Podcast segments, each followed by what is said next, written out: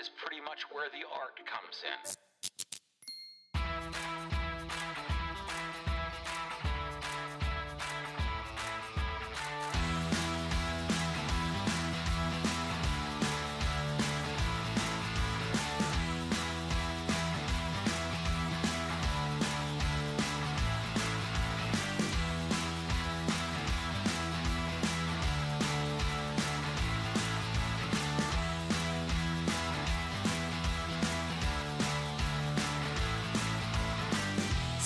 من حامد جعفری هم و شما داریم به پادکست دیالوگ گوش میدین.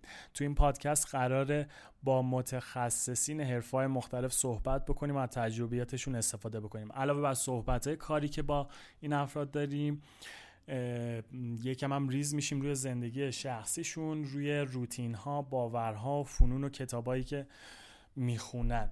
اگه پیشنهاد یا انتقادی دارین حتما با من در میون بذارین. ایمیل من هست contact at اولین مهمون این برنامه سید حسین نبوی مؤسس و مدیرعامل شرکت مشاور مدیریتی ایلیاس. حسین درباره شروع کارش تجربیاتش و زندگی شخصی صحبت می‌کنه. درباره شرایط کسب و کار تو ایران تجربه راه اندازی شرکت ایلیا فرهنگ سازمانی مدیریت و تجربیاتش نقاط شکست روتین های صبحگاهیش و خیلی موردهای دیگه صحبت می‌کنه. امیدوارم دوست داشته باشیم. بریم بشنویم مصاحبه با سید حسین نبوی رو. سلام حسین جون. خیلی خوش اومدی به این برنامه. سلام به تو حامد عزیز و همه کسایی که دارن این گوش میدن. مرسی که دعوت قبول کردی. اولین مهمون برنامه ما هستی و می‌دونم شما اولین بودن. یه ذره ندونی قضیه چی و چجوری قرار داستان بره جلو. خواهش می‌کنم باعث افتخارم حسین ما همدیگه رو فکر می‌کنم اسفند 93 اولین بار اسفند 93 بود دیگه آشنا شدیم. از طریق دوست مشترکم علی رضا که بگم استارتاپ ویکند دانشگاه شریف بود اون موقع. آره آره. بعد اونجا ما داشتیم استارتاپ ویکند رو برگزار می‌کردیم. شما منتور بودی و جاج بودی اونجا فکر می‌کنم درسته؟ اگه اشتباه نکنم فکر کنم جاج بودم فقط. جاج بود. ولی یه دو سه روزی زودتر اومدم که خود ایونت و اینا آره ببینم فضا چجوریه چجوری بود؟ این event چجوری دیدی؟ event استارتاپ خب اون موقع اینم باید در نظر بگیری که من از یه background consultancy و مشاور مدیریت نسبتا intense و یا حالا میشه گفت شلوغی می اومدم اولین حضورم تو فضای استارتاپی بود. برام یه سری چیزا جالب بود. یکی این که چقدر آدم تو این فضا هستن برام قابل تأمل بود. دوم این که حس می‌کردم خیلی همه انگیزه ها و اینا بالاست. نظمش رو کم می‌دیدم. فکر می‌کردم خیلی نظم نداره. یا آدمایی که هستن از سر جو هستن بیشتر کمتر واقعا جدیان. البته الان دیدم فرق می‌کنه. ولی خب اولین حضورم تو همچین فضای استارتاپی بود. برام خیلی جالب بود. سوال تو ذهنم زیاد بود. فکر نمی‌کردم این همه آدم تو این فضا باشه. یه چیز واقعا حالا واقعا یه مقدارش حالا جوم بودش. این جو استارتاپ ویکند حدود مثلا 4 5 سال پیش موج اولیش شکل گرفت. بعد اون موقع هم که اون استارتاپ ویکند داشت برگزار می‌شد اگه اشتباه نکنم 5 تا استارتاپ ویکند همزمان داشت تو تهران برگزار میشه. یه جوری ایران رکورد اون موقع رو مثلا زدش که استارتاپ ویکند های همزمان باشه اینا. فکر می‌کنم خیلی جذاب و خیلی خوب و ولی اون موقع همونجوری که میگی شما تو داستان استارتاپی نبودی خیلی. هم نبودم هم میگم یه سری چیزاشو اساسا قبول نداشتم. مثلا حامد اینکه کسی بتونه منتور کسی باشه در عین حالی که خود اون منتور تجربه خاصی نداشتیم بر من خیلی علامت سوال بزرگی بود. چطور یه نفر می‌تونه منتور یه عده بچه‌ای باشه و یه عده از کسایی باشه از دانشجوی باشه که واقعا با انگیزه دارن میان تو فضای استارتاپی. ولی خود mentor ـه الزاما success story نداشته. نه خب نمیشه گفت success story هر کدوم از اون mentor ا توی زمینه حالا خاصی آشنایی دارن. یکی چه می‌دونم ممکنه گرافیکی یه ذره کار کرده باشه یه دو تا شرکت اینجوری باشه یکی مدیریتی باشه. همه اینا کنار هم جمع میشه. یعنی قرار نیستش که اون طرفی که میاد اونجا یه expert کار expert کار خب آره دیگه. میگم آشنا نبودم واقعا مفاضل ولی خیلی برام جالب بود در کن خیلی عالی. حسین جان شما خیلی شما رو الان با ایلیا می‌شناسن ایلیا کورپوریشن. یه ذره توضیح میدی که این ایلیا چجوری شکل گرفت؟ البته بذار برگردیم عقب. 10 سال 15 سال پیش. حسین نووی اون موقع کجا بود؟ چیکار داشت می‌کرد؟ حتما.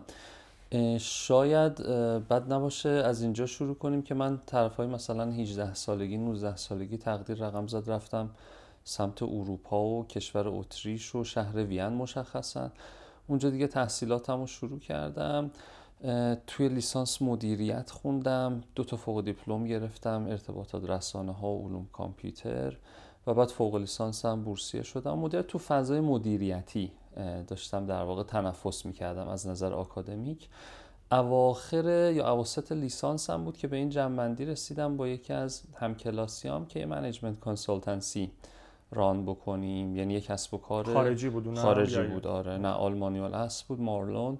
ترددم زیاد می‌کنه ایران که یک کسب و کار مشاور مدیریت راه اندازی بکنیم تو از اونجا بود که اولین بارا مثلا 9 سال پیش تقریبا ایده اولیه شرکت ایلیا به ذهنم خورد و یعنی میشه 2008 بله دقیقا دقیقا همینطور خب اونجا شک گرفت و یعنی اولش ایلیا توی اتریش فعال بودش. بله اولش ایلیا توی اتریش فعال بود. اون موقع اسمش ویا بود ولی حالا اسمش مهم نیست. مدل کسب و کارمون همین بود. ما در واقع یه سیستم کارآموزی را اندازی کردیم که از دانشجوهایی که توش درس تو دانشگاهی که درس میخوندیم میومدن شرکتمون کارآموزی می‌کردن. پروژه هامون استودنت ران بود عملا. و پروژه های خوبی هم گرفتیم. یعنی پروژه هامون جدی شد که بعد ما مجبور شدیم اصلا بریم شرکت ثبت کنیم. بعد پروژه چه می‌دونم این پروژه از طرف خود دانشگاه اومد یا شرکت های بیرون بود اولیش از طرف دانشگاه اومد که شرکت جنرال موتور در اتریش بود. خب یه شرکتی که در هر ثانیه یک کوسه دهم گیربکس تولید می‌کرد. یعنی اصلا یه چیز عجیبی. ولی دیگه جو جدی شد و ما کارا جدی گرفتیم و آره شروع شد. تقریبا نه سال پیش ایده ایلیا شکل گرفت. بعد بعد از یه سالی که با حوزه مشاور مدیریت آشنا شدم حس کردم چه اون موقع چه در آینده نزدیک این علم تو ایران بهش خیلی نیاز خواهد بود. لذا اومدیم یه سال بعد شعبه ایلیا رو ثبت کردیم در ایران. الان در واقع شرکت ایلیا شاید مثلا حدود 20 تا همکار تو خودش جا داده. یه هشت سالی هم هست که فعالیت رسمی تو ایران شروع کرده. شاید بالای 50 تا پروژه ملی و بین المللی انجام داده. یه بستریه که آدم توش کار زیاد حرفه‌ای سنگین انجام میدن. بعد الان هم ایران فعاله هم اتریش. دیگه کجا؟ جای دیگه هست؟ چین. ما یه دفتر رسمی هم چین داریم. اونجا هم یه چهار پنج نفری مشغول هستن.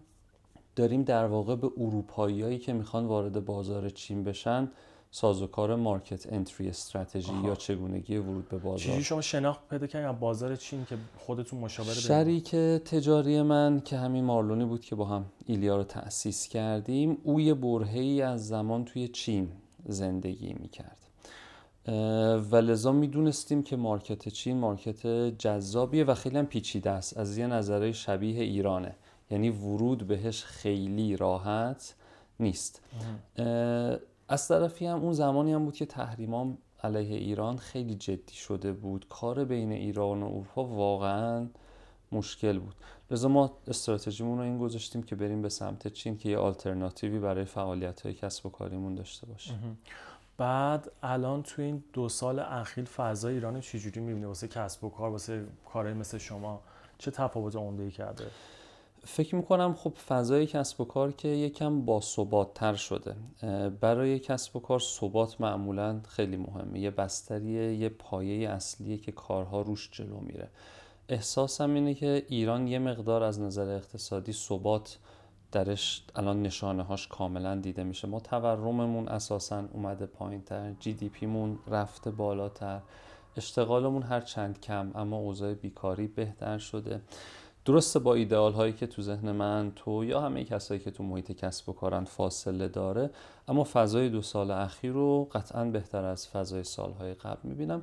یه چیزی که خیلی باعث خوشحالی اینه که احساس می‌کنم جوونترا جدی اومدن تو میدون. این خیلی نشونه خوبیه. فکر می‌کنم اون احساس امیدواریه هستش. تو این چند سال اخیر یه حسی که یعنی من می‌تونم با دنیای خارج از سال پیش شاید اینجوری نبود. اینجوری احساس کنم که من با دنیای خارج از ایران می‌تونم بهتر ارتباط برقرار کنم. محصولی اگه اینجا دارم می‌تونم مارکت اینترنشنال رو تارگت بکنم. این حساب به وجود اومده. یه حس امیدی توی بچه ها هستش واسه همین میان سراغ این. اینو قبول دارم. بزرگترهای ما یه مثالی دارن. متاسفانه چیزش یادم نیست. ضربان مثلش میگن آب اگر بگندت فاسد اگر آب راکت بمونه فاسد میشه و اینا. کلا ما یه برهی بود که شرایط سیاسی کشورمون بگونه بود که تعاملمون با کشورهای مختلف خیلی کم رنگ شده بود. این یه حالتی از جنس این ناامیدی که میگی ممکنه تو آدم ایجاد بکنه. گزینه های کمتری داریم دیگه. ممکنه حالا از یه بعدی هم بهتر باشه درونت قوی تر باشه بیشتر فکر کنی. اما این رفت و آمده اساسا این ارتباطه یه روح تازه و ایناییه که این خوبه و فکر می‌کنم برای نسل جوانمون خیلی اتفاق خوبیه. یکم فضای ایران داره بین المللی تر میشه.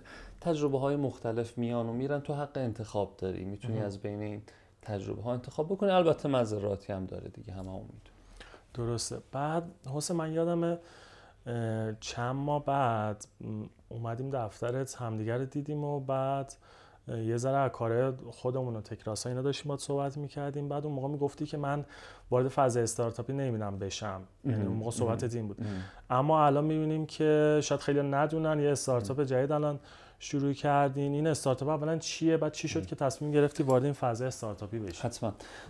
اول سوال دوم تو جواب بدم. استارتاپ تازه شروع به کار کرده تو حوزه فینتک از یه طرف استارتاپ از یه طرف یکم من جدیش گرفتم و دارم سعی می‌کنم یه قسمت های غیر استارتاپی هم توش داشته باشم. اسمش چیه؟ بگم یعنی اگه دوست داری. اسمش جیبیته. ولی اگه اجازه بدی بیشتر از این واردش نشیم. ولی یه چهار ماهی فعالیتمون رو شروع کردیم. حسم اینه که خوب جلو اومدیم. اما خب جزئیات هم زیاد داره دیگه. از صبح ساعت 6 که کار شروع می‌کنیم تا شب هلوشه دوازده اونیم که مشغولیم خب اتفاقات زیادی میفته اون موقع علتی که تو فکرم بود وارد فضای استارتاپی نمیشم دوتا در واقع نکته داشت. یکی اینکه کار قبلی که می‌کردم و خیلی دوست داشتم. یعنی به قول یه سری از بچه ها می‌گفتن که you were born a consultant. واقعا لذت میبردم. هم علاقه داشتم هم مطالعات خوبی تو این حوزه داشتم هم دستاوردهای خوبی به دست آورده کار واقعا سنگینی هم مثلا یعنی اصلا نمیشه گفتش. حالا این استارتاپ از ابتدا این چیزی درست می‌کنی اونم واقعا کار سنگینیه. واقعا سنگین تیم خیلی خوبی داشت تیم تو شرکت ایلیا و هنوزم داریم. این برام خیلی انگیزه بود. یعنی حس می‌کردم با همکارا داریم پا به پای هم جلو میریم و برای مشتریامون یه ارزش افزوده درست حسابی ایجاد می‌کنیم. اینکه مشتریامون آخر پروژه ازمون راضی بودن این همه خستگی رو برطرف می‌کرد.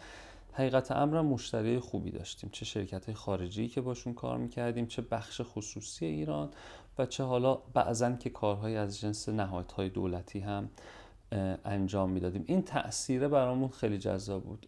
کانسالتنسی کاری بود که دوستش داشتم و آدم فضایی رم که دوست داره خب چرا ترک بکنه وقتی که داره خوش میگذره داره رشد می‌کنه و این حرفا.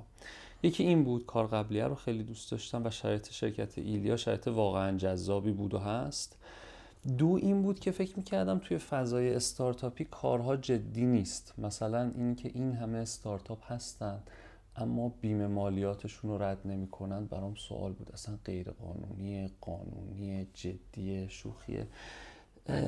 بخوام شفافش رو بگم حس درستی از فضای استارتاپی نداشتم. این عدم شناختم باعث می شد بهش علاقه نداشته باشم. خب اون شناخته چی شکل گرفتش؟ یکی از دوستای خیلی خوب و قدیمی اومد و یه ایده ای رو تو حوزه فینتک مطرح کرد و گفتش که بیا شروع بکنیم پروژه ای اصلا بهش نگاه بکن. اگر یه ماه این پروژه رو بردی جلو و لذت نبردی بعد کویت بکن و مسئله ای نداره. من درخواست سرمایه کردم و هم گفت هماهنگ میشه. تقریبا هفته دومی بود که کار رو شروع کردم دیگه روشن شد برام که برداشت قبلیم اشتباه بودن خیلی عالی.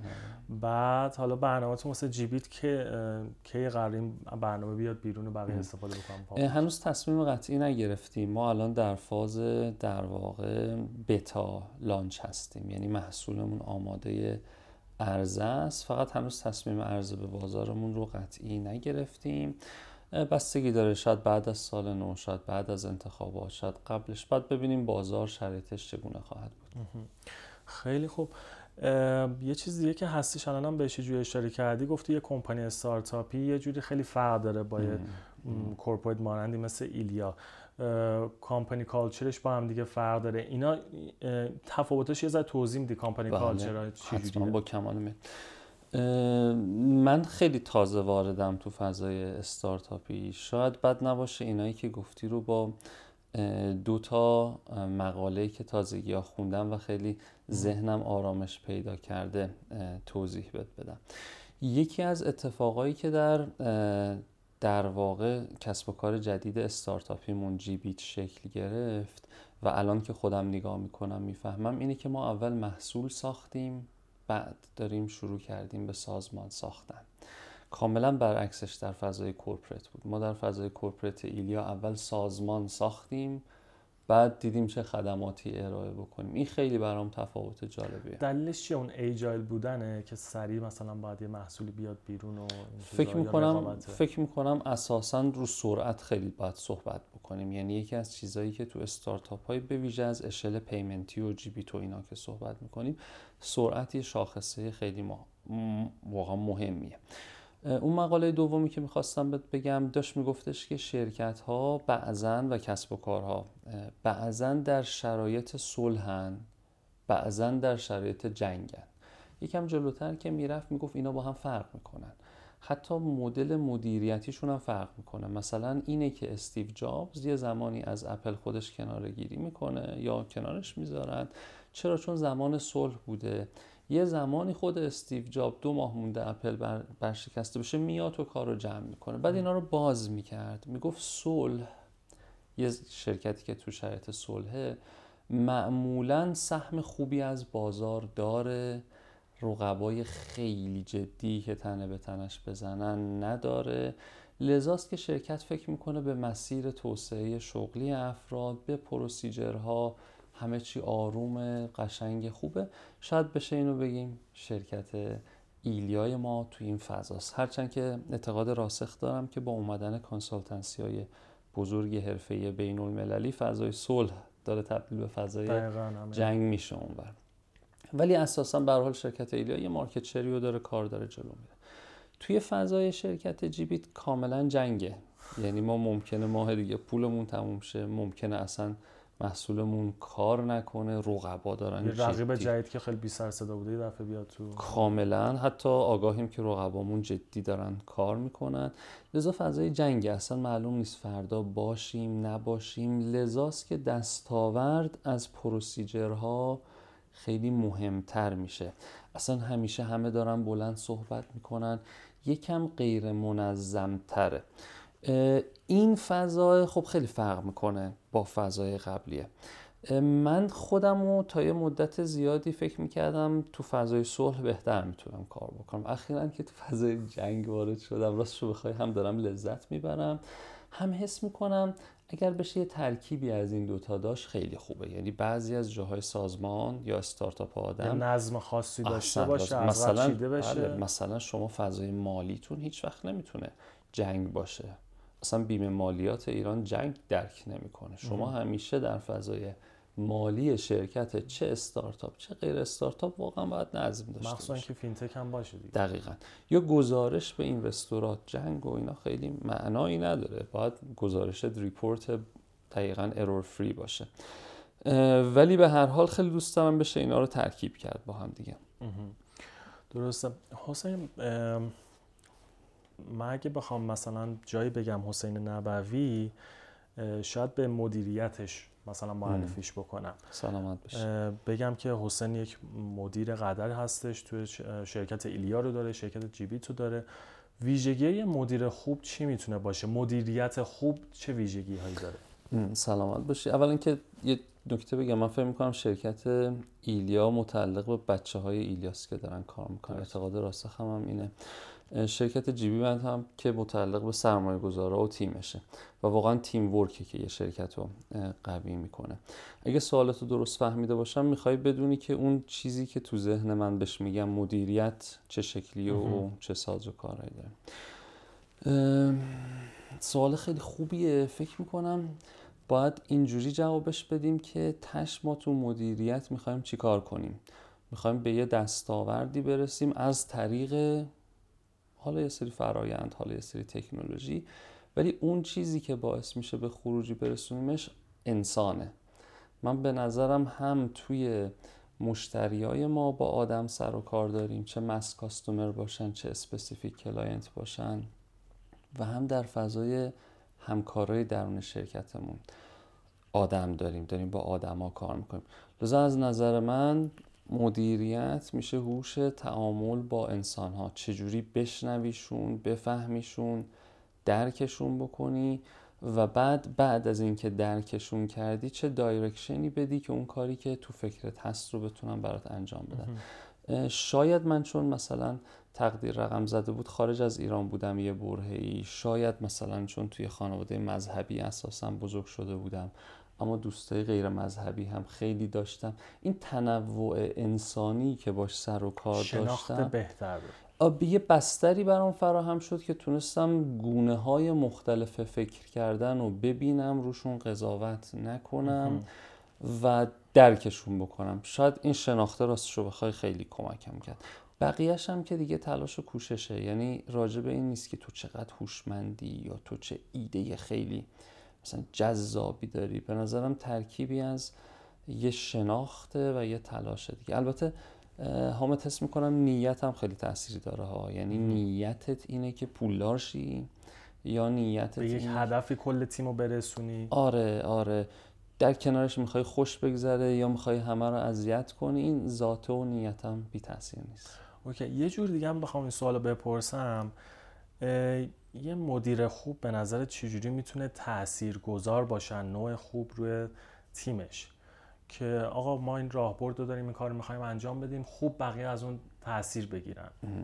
فکر می‌کنم قطعا قبل از هر چیز یه مدیر خوب باید آدم مطلوب خوبی باشه. یعنی اگر تو کرکتر جوری باشه که آدما با حال نکنن اساسا at least double the time you should spend. یعنی حداقل دو سه برابر باید کار بکنی. لذا اینکه خود دوست داشته باشن آره واقعا نکته است یعنی تو باید یه آدمی باشی که مطلوبیت حداقلی برای حرف زدن رو داشته باشی. نمیگم باید ایدئال همه باشی آدما متفاوتن اصلا نمیشه رفت تو این فضا. ولی یه آدمی باشه که آدما بپذیرنت به صورت کلی. این گام اوله. اگر پذیرفته نشدی اصلا حرفی نمی‌تونی بزنی. یا ممکنه بزنی ولی تأثیری نداره. این گام اوله. گام دوم اینه که یه چشماندازی وجود داشته باشد و نسبت بهش شفاف باشی و این شفافیت هم دائما communicate بکنی. یعنی هر آن اتفاقی که میافتد باید بتونی یه ربطیش بدی به vision و اینو دائما باید انتقال بدی به همه. من ترکیبی از این مطلوبیت فردی داشتن چشمانداز و شفافیت در برقراری ارتباط نسبت به اون چشماندازه رو خیلی کلیدی می‌بینم. حالا پیوستگی عملم هست دیگه. مثلا بعضی وقتا بعضی از دوستان رو می‌بینم که شرکت های خیلی خوبی دارن. دو سه روز حالشون خوبه دو سه روز حالشون بده. این بالا پایینیه. ممکنه همکارا رو اذیت بکنه. لذا... یعنی حتی اگه مشکلی هستش من به عنوان مدیر دارم می‌بینم اونجایی که به خودم می‌تونم حلش بکنم حلش بکنم. یعنی انتقال ندم اون انرژی منفی. اینه؟ من منظورم اینه که یک همیشه باشی. این همیشه بودن خیلی مهمه. stable بودن. آفرین. stable تو لفظی که تو ذهنم خیلی شفافش می‌کنه consistency ـه تداوم یه موضوعی. آدما بدونن تو هستی تو مسئولی خوب یا بد جلو می‌بری کارو. این consistency این تداوم واقعا لازمه. از طرفی consistency تو چی؟ رسیدن به یه چشماندازی دیگه درسته؟ و چشماندازی یه روز است یا چند سال است؟ قاعدتا چند سال است. تو فضای چند ساله چی لازمه؟ تعامل. خوبم روشن بکنی واسه تیمت اینو خیلی آره. البته اینم باید در نظر بگیریم که در عرصه vision clarification یعنی روشن کردن چشم انداز این neverlasting ـه هیچ وقت تموم نمیشه. یعنی تیمت ممکنه تشنه چشم انداز باشه تا ابد. شاید بهتره بگیم goal set بکنیم. هی این گلا رو با تیم بگیم هدف ما فعلا اینه این گل رو ست می‌کنیم گل بعدی فعلا اینه. اینجوری. دقیقا قبول دارم. بدونیم دو سال دیگه به کجا می‌رسیم خوردش کنیم ببینیم مثلا یه ماه دیگه به کجا می‌رسیم. الان تو استارتاپی که داریم کار می‌کنیم جیبیت واقعا هفتهیه درازتر از هفته نمیشه. برنامه ریزی کرد. کاملا در فضای ایلیا متفاوته. ما اهداف سالانه مشخص داریم سه ماه یه بار مشخص داریم. اینا با هم فرق می‌کنه. من ته ذهنم اینه که فقطم راجع به چشمانداز حرف نزنی یا پرفورمنس هم خیلی مهمه. دستاورد کار چی بشینی پای کار کار بکنی خروجی تحویل بدی نقطه ها رو به هم وصل بکنی.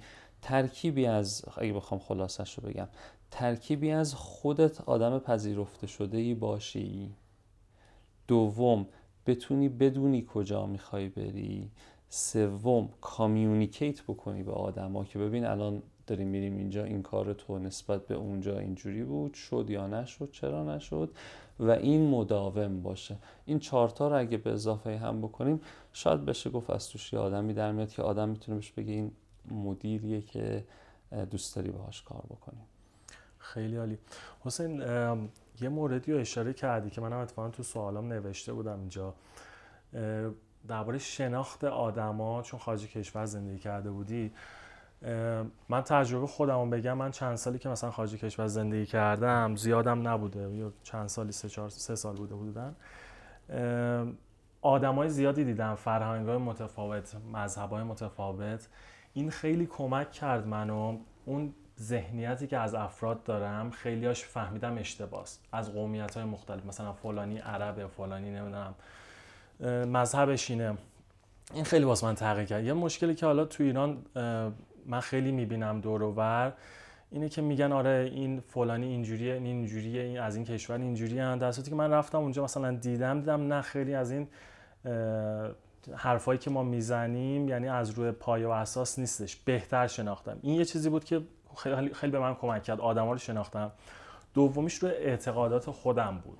چیزایی که باور داشتم باش بزرگ شده بودم. حالا با فرهنگ ایرانی با فرهنگ حالا مذهبی که حالا داشتم این بهتر شده شو خیلی رو من تاثیر گذاشتش. اون اعتقادات هم محکم شد. واسه تو می‌خوام بیشترین چیزی که یاد گرفتی از این از این چند سالی که حالا اون بودی خیلی کشورم فکر می‌کنم بودی به جز اتریش. این چیا بوده؟ چی از اینا دستگیرت شده؟ شاید خیلی خلاصش میشه قضاوت نکردن در یک کلمه. این یه تضادی هم داره ها. مثلا تو کار چه مشاور مدیریتی چه کار استارتاپی که الان دارم انجام میدم دائما در position ی هستم که باید قضاوت بکنم. این آدم همکار خوبی می‌تونه بشه یا نه؟ یه سال می‌تونیم همکاری کنیم یا دو ماه هی باید قضاوت کنیم. ولی قضاوت رو پرفورمنسه نه رو کرکترستیک آدم شاید خیلی خلاصش رو بخوام بتونم بگم اینی که آدم ابعاد مختلف رو بتونه در نظر بگیره تحلیل های مختلف بکنه اما رو کسی قضاوت نکنه چیزی بود که تو این ایام یاد گرفتم. هم توی فرهنگای ملل مختلف به این خیلی اشاره میشه میگن جنرالیزیشن نکنید. هم تو ادبیات دینی خودمونم خیلی گفتن واقعا قضاوت کار ماها نیست. متاسفانه چیزیه که تو ایران یکم توش زیاد داریم این فضا رو. فکر می‌کنم قضاوت نکردن چیزی بود که خیلی کمکم کرد. درست. یه مورد دیگه که می‌خوام با هم دیگه صحبت بکنیم درباره کارآفرینیه. و اینکه از بیرون خیلی شاید اینو بگن طرف کارآفرینه بگن ای چه جالب خوبه واقعا هم جالب و قشنگ هستش. اما شاید از بیرون یه قشنگی داره از داخل یه سختی های واقعا خاص خودش داره یه فشارهای خاصی رو اون فرد هستش. داشتم چند پیش یه سایت پیدا کردم اسمش بود Startups Anonymous. مثل AA هستش Anonymous. این تو استارتاپ فاوندرها میان با هم دیگه مثلا طرف می نویسه اسمش هم اونجا نمی‌زنه استارتاپش هم نمی‌زنه. من این استارتاپ هم این مشکل اینجا دارم چیزا. یه فشار خیلی زیادی رو کارآفرینا هستش. می‌خوام ببینم تو که این تجربه ایلیا بوده حالا جیبیت شروع شده. این واسه تو چی بود؟ چجوری تونستی منیج بکنی این فشارهایی که رود هستش و اصطلاحا حالا نه من با ورزش بوده با کار دیگه بوده. این آرامش رو برگردونی به کارت که به تیمت هم بتونی آرامش بدی. چی کار می‌کنی معمولا؟ فکر می‌کنم کسی می‌تونه تو حوزه کارآفرینی کار جدی بکنه که یک تکلیفش با خودش روشن باشه حامد. این خیلی مهمه که آدم بدونه قصدش اینه که تش به کجا برسه. این گام اوله. اگه آدم راسخ قدم نباشه اساسا حوزه کارآفرینی خیلی به جایی نمی‌رسه. این به نظرم واقعا گام اول آدم باید بدون دقیقا کجا می‌خواد بره. شاید بشه بگیم discover your path. واقعا نکته کلیدیه. اگه حس کردی کارآفرینی بد بیا تو این حوزه.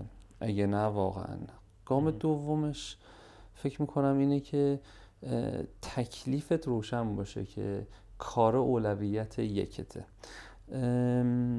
شنیدم که میگن زمانتون رو سه قسمت بکنید. مثلا یه قسمت به fun برسید مثلا یه قسمت به کار برسید یه قسمت به تحصیل. یا شنیدم که میگن یه چیزی هست به اسم چرخه زندگی wheel of life هفت قسمت اینا باید متعادل باشه.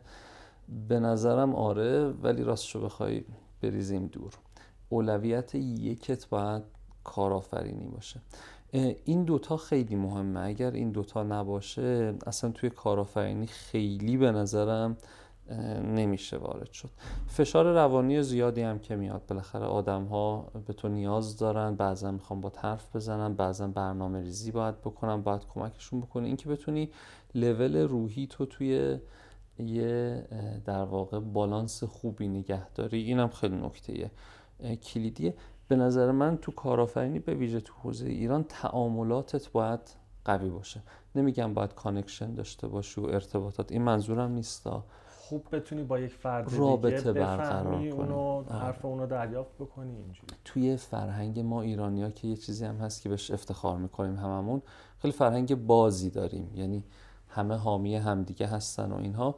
تو این حوزه فضای تعاملاتی خیلی به نظرم کمک می‌کنه. شاید بزرگترین چالش کارآفرینیه بالا و پایین شدن روزمرش باشه. شاید بزرگترین جذابیتش هم این باشه که فکر می‌کنم می‌تونی به دستاورده خوبی توش برسی. یعنی خود یه کارآفرین دستاوردهایی که می‌رسه رو بیشتر از بقیه همکاراش ممکنه لمس بکنه. خوبی خیلی حس خوبی به آدم میده. پس در واقع یه جوری میشه که یه چیزایی باید فدا بکنی تا این آفرین. چقدر خوب گفتی. sacrifice می‌بره دیگه. یعنی فداکاری و ایثار می‌بره. کلا اصلا یه چیز دیگه بگیم. چه تو کارآفرینی چه تو زندگی کار بزرگ بدون ایثار تقریبا نشدنیه. بالاخره اگه نمره خوب می‌خوای و اگه آدم عادی هستی و حافظه نبوغگونه ای نداری طبیعتا باید درس بخونی. اگه می‌خوای مثلا تو ورزش قوی تر بشی طبیعتا باید سختی تمرین بکشی. کارآفرینی هم جز این نیست. باید فدا بکنی یه سری از چیزها رو دیگه. اینا رو حالا صحبت کردیم. حسین یه جاهایی فکر کنم مثلا همه بوده. نمی‌خوام بگم مثلا شکست اسمشو بذاریم چون به حال یه نقطه خیلی پایینی هر کسی ممکنه برسه بعد اونو ممکنه رد بکنه. خب این نقاط واسه تو کجا بوده؟ چه اتفاقی؟ می‌تونی اینا یه ذره بله باز بکنی؟ بله بله با کمال میل فکر می‌کنم هول و هوش پنج سال پیش بود که من ذهنم به این جنبندی رسیده بود که کسب و کار ایلیا رو ببندم به صورت کامل. از طرفی یکی دوتا از همکارام ازم جدا شده بودن تو شرکت رو حضورشون خیلی حساب کرده بودن. شریک بودن؟ نه در واقع از تیم ممبرامون بودن. ولی خیلی از اپریشن شرکت ما جزو اصلی ها بودن. از آره از کی تیم ممبرا بودن یا منیجرها بودن در واقع. این جدایی که صورت گرفت خب خیلی به من فشار آورد یعنی بار اپریشن شرکت زیاد بود. از طرفی فضای تحریم ها فضای یه حدودی بالا پایین سیاسی داشتیم تو کشورمون. کار کمتر بود. ما درآمدمون تقریبا از هزینه هامون مثلا نصفش بود و شرکت زیانده شده بود. من به جنبندی رسیده بودم که شرکت رو ببندم. این یه نقطه خیلی پایینی بود که هیچ وقت یادم نمیره. با پدرم مشورت کردم. ایشون یه مثال خیلی خوبی زد. با شریک آلمانی من بودیم داشتم با پدرم صحبت می‌کردم. گفتش که شما می‌خوای به یه قله برسی. قله خیلی بلنده. پولم که نداری. مثل این میمونه که کفش پات نیست. می‌خوای از قله بری بالا. مسیرم سخته. پر سنگ و ایناست. تو می‌تونی با پای برهنه پیاده بری تا قله و هی قور بزنی. آخ چه مسیر سختی آخ چه مسیر سختی. یا می‌تونی پرسپکتیو و دیدتو عوض بکنی و فرض کنی که you are getting a free foot massage up to the mountains. یعنی داری با پای پیاده قدم می‌زنی و یه ماساژ پای خوبی داری می‌گیری تا به اونجا برسی. اونجا من این نوع نگاه همو تغییر دادم. یعنی به شکست رسیده بودیم که شرکت رو ببندیم. چرا؟ چون سخته. نگاهمون عوض شد که این سختیه تمرین برای یه سری چیزهای بزرگتر بعدنی. این خیلی کمکم کرد. یعنی یه چیزی که شاید بشه برای هممون درس آموخته باشه اینه که ذهن ما قدرت قوی دارد. اگه ذهنمون بره به سمت اینکه خوب نیست و آخ و اوخ و اینا این یه نوعه.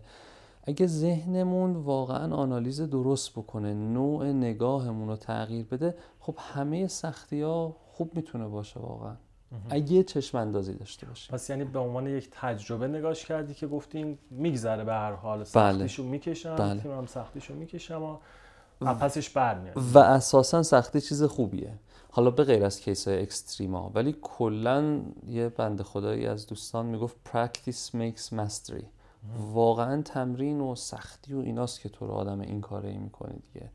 خیلی شاید قدم زدن خالی تو رو به سمت یه چشم اندازی نبره. اما هرچی آدم سختی ببینه به شرط اینکه در مسیر چشم اندازه باشه اگه اساسا مسیرت غلط باشه این this is a different story.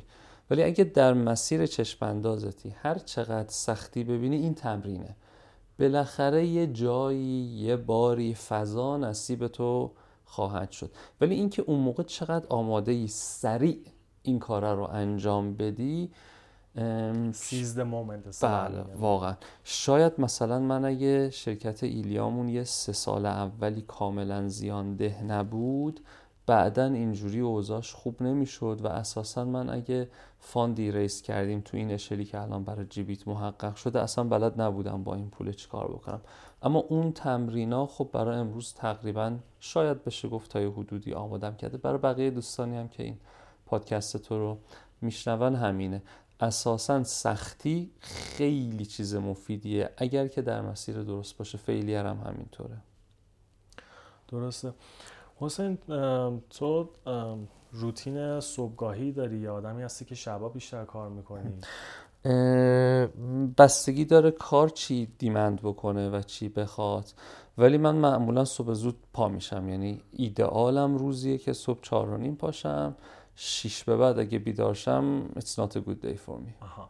یه ذره توضیح میدی که مثلا روزت چجوری میگذره؟ اولش چجوری شروع می‌کنی؟ اگه مثلا چهار نیم صبح شروع بشی اولش با چیه؟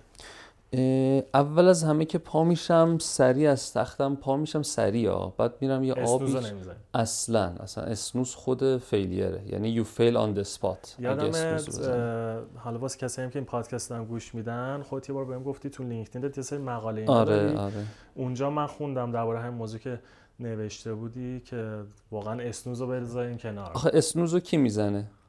اصلا فکر می‌کنی اسنوز رو کی می‌زنه؟ از نظر من اسنوز دکمش رو کسی می‌زنه که کاری نداره بکنه. اگر نه چرا دیشب اون ساعت رو ست کردی؟ یعنی خواب رو تو غلبه کرده. لذا البته راستش بخوای منم می‌زنم. مثلا هفته یه بارش پیش میاد. ولی اسنوز رو نباید زد کلا. نه تو خواب بیدار شدن تو کارم همینطوره. اسنوز نداریم. زودتر پاشو برو کاره رو بکن که گام بعدی رو شروع کنی. وگرنه you're not gonna get there.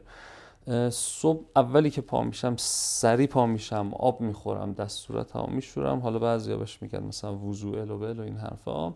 ببخشید فقط یه چیزی. ساعت چند میخوابی که چهار نیم صبح بیدار ببین به نظر من دیگه لیتس باید دوازده خوابید. یعنی دوازده دیرتر بخوابی اینم اشتباه دیگه. وگرنه چهار و نیم نمی‌تونی پاشی اوکی میگیم پس حسین دوازده شب میخوابه چهار نیم صبح بیدار چهار نیم. ایدئالا پا میشه. بعضا هم. شیش پا میشم بین خب. چهار و نیم تا شیش آره.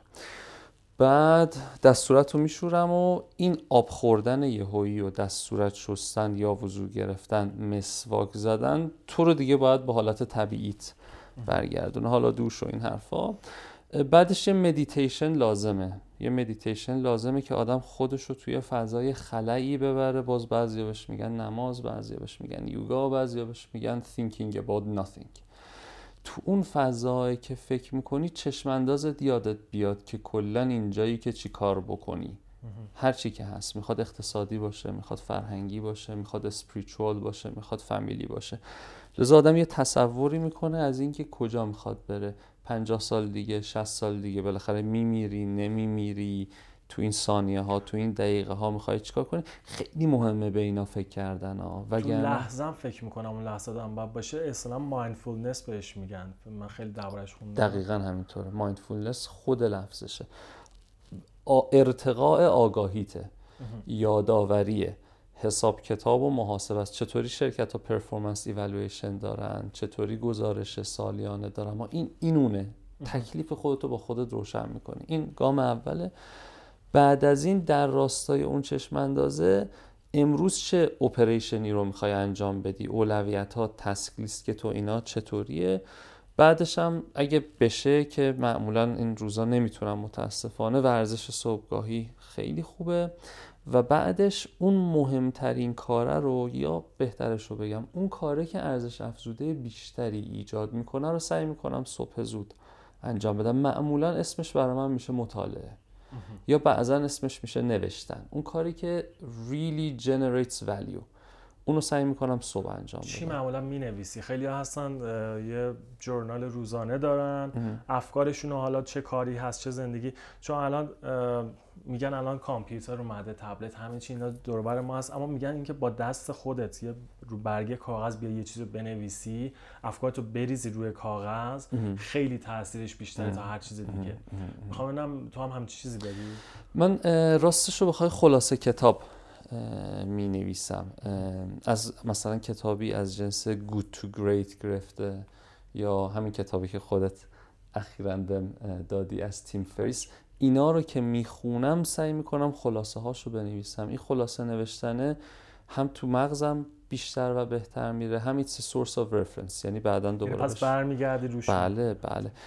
اصلا کلا رجوع به منابعی که داری خیلی چیز مهمیه. هم توی اینکه انگیزت بالا بمونه و هم توی اینکه درست و غلط و خوب بتونی تشخیص بدی. آره.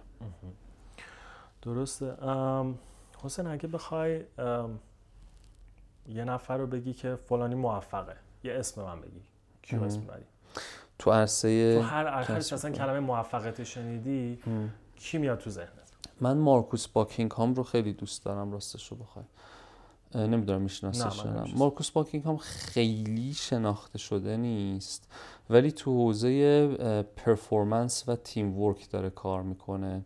یه کسیه که دیدش اینه که آدم ها توانمندی های مختلفی دارن. خیلی مهمه توانمندیشون رو شناسایی بکنن رو اون تمرکز بکنن.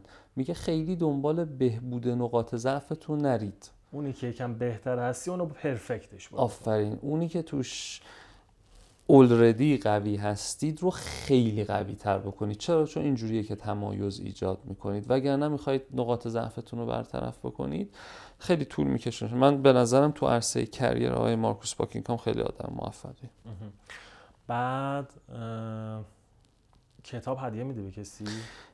کم متاسفانه آره. حالا اینجوری بگیم کتاب اگه بخوای به کسی معرفی بکنی چیزی الان تو ذهنت هستش بله. حتما حتما حتما کتاب همین آقای مارکوس باکینگهام کتاب استند آتش رو خیلی توصیه می‌کنم. ایشون یه سلسله کتاب داره که تو عرصه خودشناسی نوین خیلی کمک می‌کنه. اولیش break all the rules همه یک قانون ها رو بشکن و آخریش هم همین در واقع کتاب استندارت به شدت خیلی توصیه می‌کنم. خیلی عالی. یه سوال که حالا می‌خوام تقریبا جو سوال آخرم بشه اینه که اگه به خودت بخوای ادوایسی بدی ده سال پیش بزنیم 20 سالگیت به 20 سالگیت بخوای پیشنهادی بدی یه کاری که مثلا الان این کارو می‌کردی بهتر بود. چه پیشنهادی به خودت میدی آخ آخ چه سوال سختی پرسیدی پس یعنی چیز داری هر یه چیزی میگن ریگرت داری یا نه؟ مثلا تاسف داری از این آره خیلی. ریگرت ماینر خیلی دارم. ریگرت بزرگ ندارم تو ذهنم نه. چون خیلی ها ازشون می‌پرسین و میگن آره شاید الان فکر کنم شاید داشته باشم. اما من برگردم عقب دوباره فکر کنم همون کار رو می‌کنم. نه من یه سری کار دیگه می‌کردم. چیکار من حتما علاوه بر انگلیسی و آلمانی حتما حتما سعی می‌کردم چینی یاد بگیرم. حتما این کار می‌کردم. ژاپنی رو حتما یاد می‌گرفتم علاوه بر چینی. و فکر می‌کنم فرانسوی و عربی و اینا رو هم زبانهای معتدد و قطعا بیشتر کار می‌کردم. خیلی اندوه می‌خورم. که این کار رو نتونستم بکنم. موسیقی یاد می‌گرفتم. یه برهی من ویم بودم ولی مهد هنر و اینا اصلا به این موضوع رسیدگی نکردم. دانش مذهبیمو حتما بالاتر میبردم. من علاقه به ادیان مختلف دارم. حس می‌کنم ادیان چارچوب هان غلط یا درست داشتن چارچوب اساسا بهتر از نداشتن چارچوب. از نظر مدیریتی هم ثابت بله. شده است. دانش تخصصیمو تو ادیان هم بالاتر می بردم لذا هم تو عرصه زبان و فرهنگ و هنر و دین سعی می کردم خیلی بیشتر کار بکنم. متاسفانه این کار نکردم. خب این نمیشه همین حرفی که الان زدی. گفتی که یه تخصصی داری اونو برم پرفکتش بکنم. خب اگه دست میذاشتی روی موسیقی و روی مثلا چند تا زبان و فلان و اینا فکر می‌کنی مثلا به من کار رو خیلی جدی گرفتم و منفعتش هم حس می‌کنم کم کم دارم حس می‌کنم کار بدی نبوده که اینقدر کار رو جدی گرفتم. یعنی شما در نظر بگیر. نه سال کار از چند صبح از چهار و نیم شیش صبح. تا یازده دوازده شب. یکم هم حالا مثلا اقراق نشه بالاخره مدت زیادی این شکلی کار کردم. حالا سالش و ساعتش قابله چیزه. خیلی دوستش دارم. اما حس می‌کنم there is more meaning to life than work. نمیگم ورک رو باید گیواب می‌کردم یا کمتر انجامش میدم ولی فکر می‌کنم یه قسمتی از من نیازمند چیزهای دیگه ای هم جز کار بوده. مثلا ورزش از دستم در نرف حامد. ورزش رو تونستم انجام بدم. اما میوزیک یا آرت این جنرال راضی نیستم از خودم و همینطور اون نکات دیگه که گفتم. یه کار هنری و طراحی هیچ وقت داشتی؟ آره. یه بار یه کارتی دیدم که بچه ها میگفتش که اینو خود حسین طراحی کرده. درسته, درسته همینطوره. من خیلی که کوچکتر بودم با پسر خالم یه شرکتی رو تأسیس کردیم که کارش advertising بود. اسم شرکت خیلی کوچیک بودم. شاید مثلا 17 سالم اینا بود. آره. مثلا از اون موقع entrepreneurial spirit آره آره. ولی اساسا حس می‌کنم هنر می‌فهمم هرچند درش ناتوانم اما فهم هنری فکر می‌کنم دارم و علاقه داشتم. آره این شرکت بود. الانم با اینکه هیچ ربطی دیگه به من نداره ولی شرکت جون داره. تبلیغاتی خیلی هم از این خوشحالم. من خودم هم اینجوری من مثلا بچگیم شاید خیلی دوست داشتم نقاشی بکشم طراحی بکنم نه از این جدا شدم. چند ماه پیش بود پارسال اینا گفتم بیام یه چیزی بکشم. واقعا دیدم یه حس اصلا ذهن آدم رو باز می‌کنه یه حس بهتری میده. یه قبل افتادم واقعا دیدم که جاش خالیه تو زندگی. ایجاد دیگه. اساسا ایجاد کردن و خلق کردن حس خوبی میده. اصلا یه چیز جالب بگم یه کتابی میخوندم. حالا منهای اسمش میگفتش که هر یه کاری که شما دارید می‌کنید یه خلقی دارید می‌کنید. بسته به اینکه اون کیفیت خلق کردن چجوریه تو منفعت و زیان از این خواهی دید من اگه با تو عصبانی برخورد کنم یه چیز بدی رو دارم خلق می‌کنم. اگه تصویر زیبایی بکشم یه چیز خوبی رو دارم خلق می‌کنم. اگه استارتاپ بزنی یه پروداکتی خلق بکنی که ازش یه جماعتی منفعت ببرن خوردشم بگیری بگیری. you're making an impact at a high scale. خب این خیلی تاثیر داره. نوشتن و طراحی کردن و اساسا هنر خلق دیگه. این خب طبیعتا خیلی حس خوبی به آدم میده. خیلی عالی. مرسی حسین share کردین. اطلاعات خوب و واقعا تجربه خوبی که داشتی واسه بقیه فکر می‌کنم خیلی مفید باشه. حسین جان کسی اگه بخواد تو رو دنبال بکنه حالا هم تو social media هستی اگه بخوای ایمیل تو اینجا بگی بقیه چی می‌تونن با ارتباط داشته من شاید بیشترین شبکه اجتماعی که توش فعال باشم به خاطر background کاریم که بیشتر ماهیتا حرفه‌ای بوده LinkedIn ه. اسمم هم که هست حسین نبوی اونجا طبیعتا می‌تونن منو follow بکنن. از طریق ایمیل personal م هم که حسین نقطه نبوی at sign gmail.com یعنی یه بار spell ش هم بگم. H o s e i n dot نبوی میشه. N a b a v i at sign gmail.com خوشحال میشم همیشه با مخاطبای تو در ارتباط باشم. فکر می‌کنم این email communication و LinkedIn ه از همه راه ها بهتر باشه. از اینکه احمد جان منم توی اولین پادکستت قرار دادی. خیلی ممنونم. امیدوارم که مسیر خیلی خوبی و جلو. مطمئنم هستم که مسیر خیلی خوبی مرسی ممنون. صحبت دیگه آخری واسه مخاطبا داری؟ پیشنهادی advice ی؟ never give up.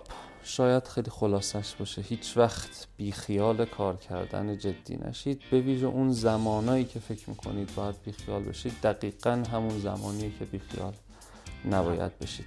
تو این بیخیال نشدنه حالا هی می‌تونید بهتر بشید. می‌تونید نظمتون رو بیشتر کنید مدیریت زمانتون رو بیشتر کنید. مهربوتیتون رو با انسانها بیشتر کنید.